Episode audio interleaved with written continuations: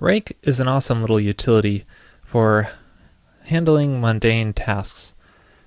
For example, there's the rake db migrate command for migrating your database. And Rails uses a lot of rake tasks all over the place. Um, there's the dash T option which you can run on rake to get a list of all the different tasks available to you. But you aren't really restricted to just the tasks listed here. You can create your own custom tasks, and Rake provides a very cool uh, DSL for you to do that. That's a domain specific language. And it's all in Ruby code too, so you can do whatever you want in Ruby all in a rake task. It's very cool. So in this episode, I want to show you how to create your own custom rake task. And to do that, we go into our lib directory of our project. And here is a folder called tasks. And you just create a new rake file in here, so just call it uh, whatever you want. I'm going to call it Ryan B, just something simple and generic I can just throw tasks into and Make sure it ends in .rake. So new rake file in here, and we just add tasks into this file. So I'm going to add a new task for the task method, and then give it a name. Let's call it greet. And then just pass a block. And in here, you can put any kind of code you want, any Ruby code, and it will be run whenever you run the task. So let's just print something. Um, hello world. And we can run that rake task now. Just rake greet, and we get our hello world printing. So Rails automatically detects this rake file in the tasks directory and automatically saw our greet task in there. So that's pretty cool. And you can put as many different tasks as you want in here. And remember, it's just any kind of Ruby code you want. So let's create a new task called ask and just say, how are you? So here's another task. Let's try running that and that works as well. So two little useless tasks here. Well, one, one thing I want to show you is that, um, let's say you want to run ta one task before another task. Let's say if we want to call greet before the ask task. And we can do that by supplying a dependency. So whenever you call the ask task here, you, if you supply uh, specify here you want to call the greet task, anytime you spec you call the ask task like this. So just uh, in that syntax, you call ask again, and then it will automatically call the greet task uh, before the ask task. So that's a what's called a dependency. It's just a way of running task one before another. Okay, that's all I want to show you of that. I'm going to uh, go into a little bit more helpful examples, a little more useful examples. Let's say I have a, a user's database table and um, a user model. And I want to pick a random user as the winner of a contest.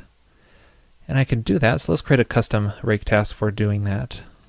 Uh, let's just call task. Let's call pick winner. And then fetch a user, a random user.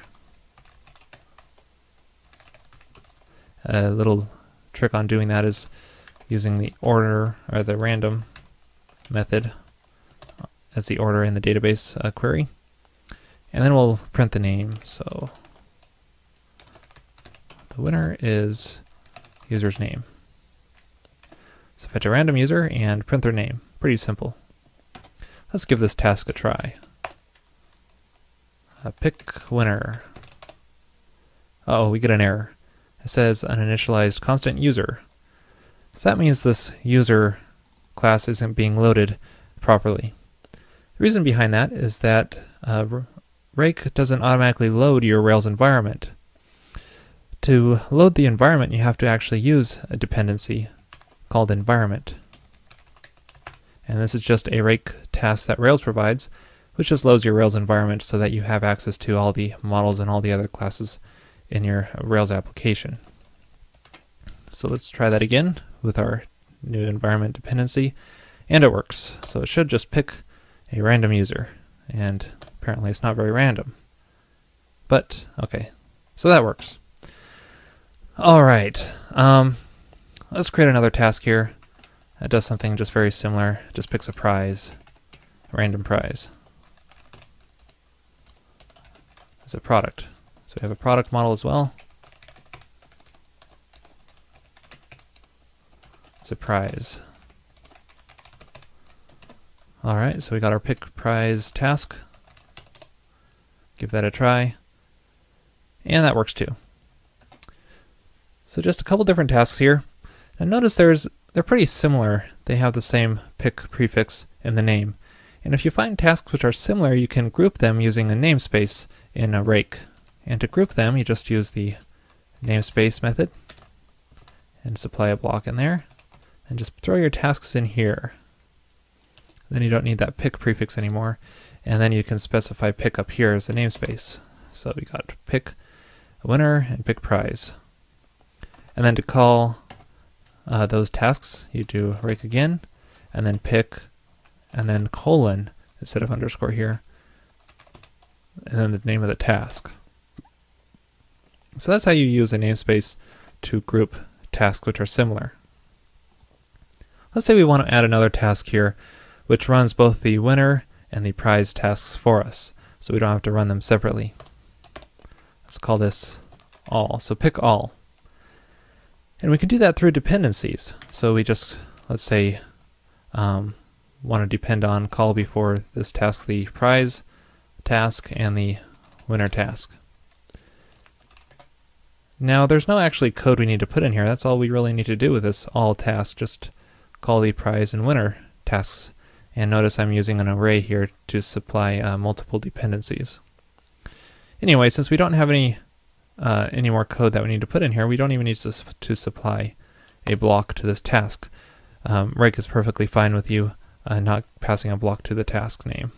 So uh, let's go back here, run pick all, our new little task, and it should print out both the yeah the prize and the winner.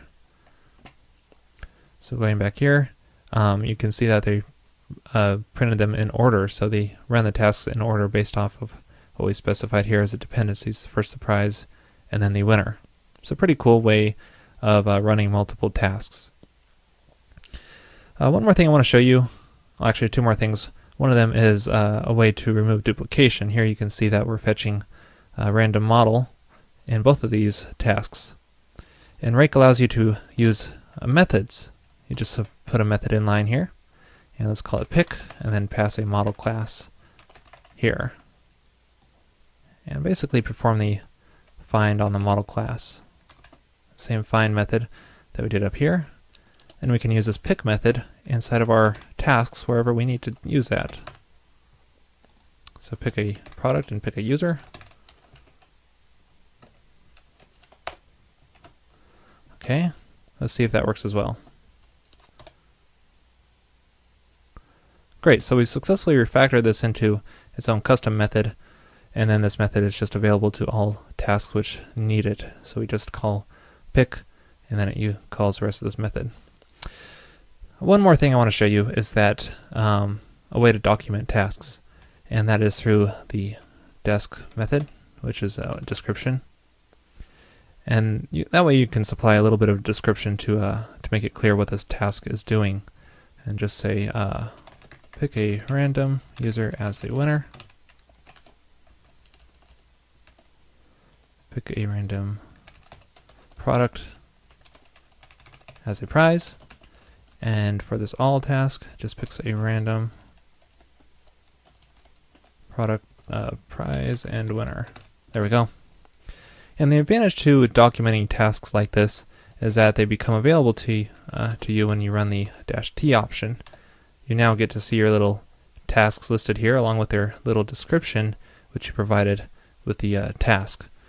So I encourage you to uh, document all your tasks so that they are listed here and uh, they're a little bit more descriptive of what they're doing. So that's pretty much it as far as running your own custom rake tasks.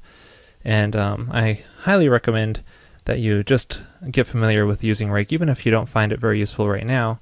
The more you use it, the more you'll find more uses for it. And I know for me, it's been a great time saver. I use it for little maintenance tasks here and there and migrating legacy databases and uh, just quite a few things, uh, just little miscellaneous things that I don't really need a web front end or anything fancy. I just need to run a little bit of Ruby uh, Ruby code here and there. So to give uh, Rake a try. Hey, do me a favor and check out our sponsor peepcode.com to make excellent Ruby on Rails screencasts. So it should be right up your alley.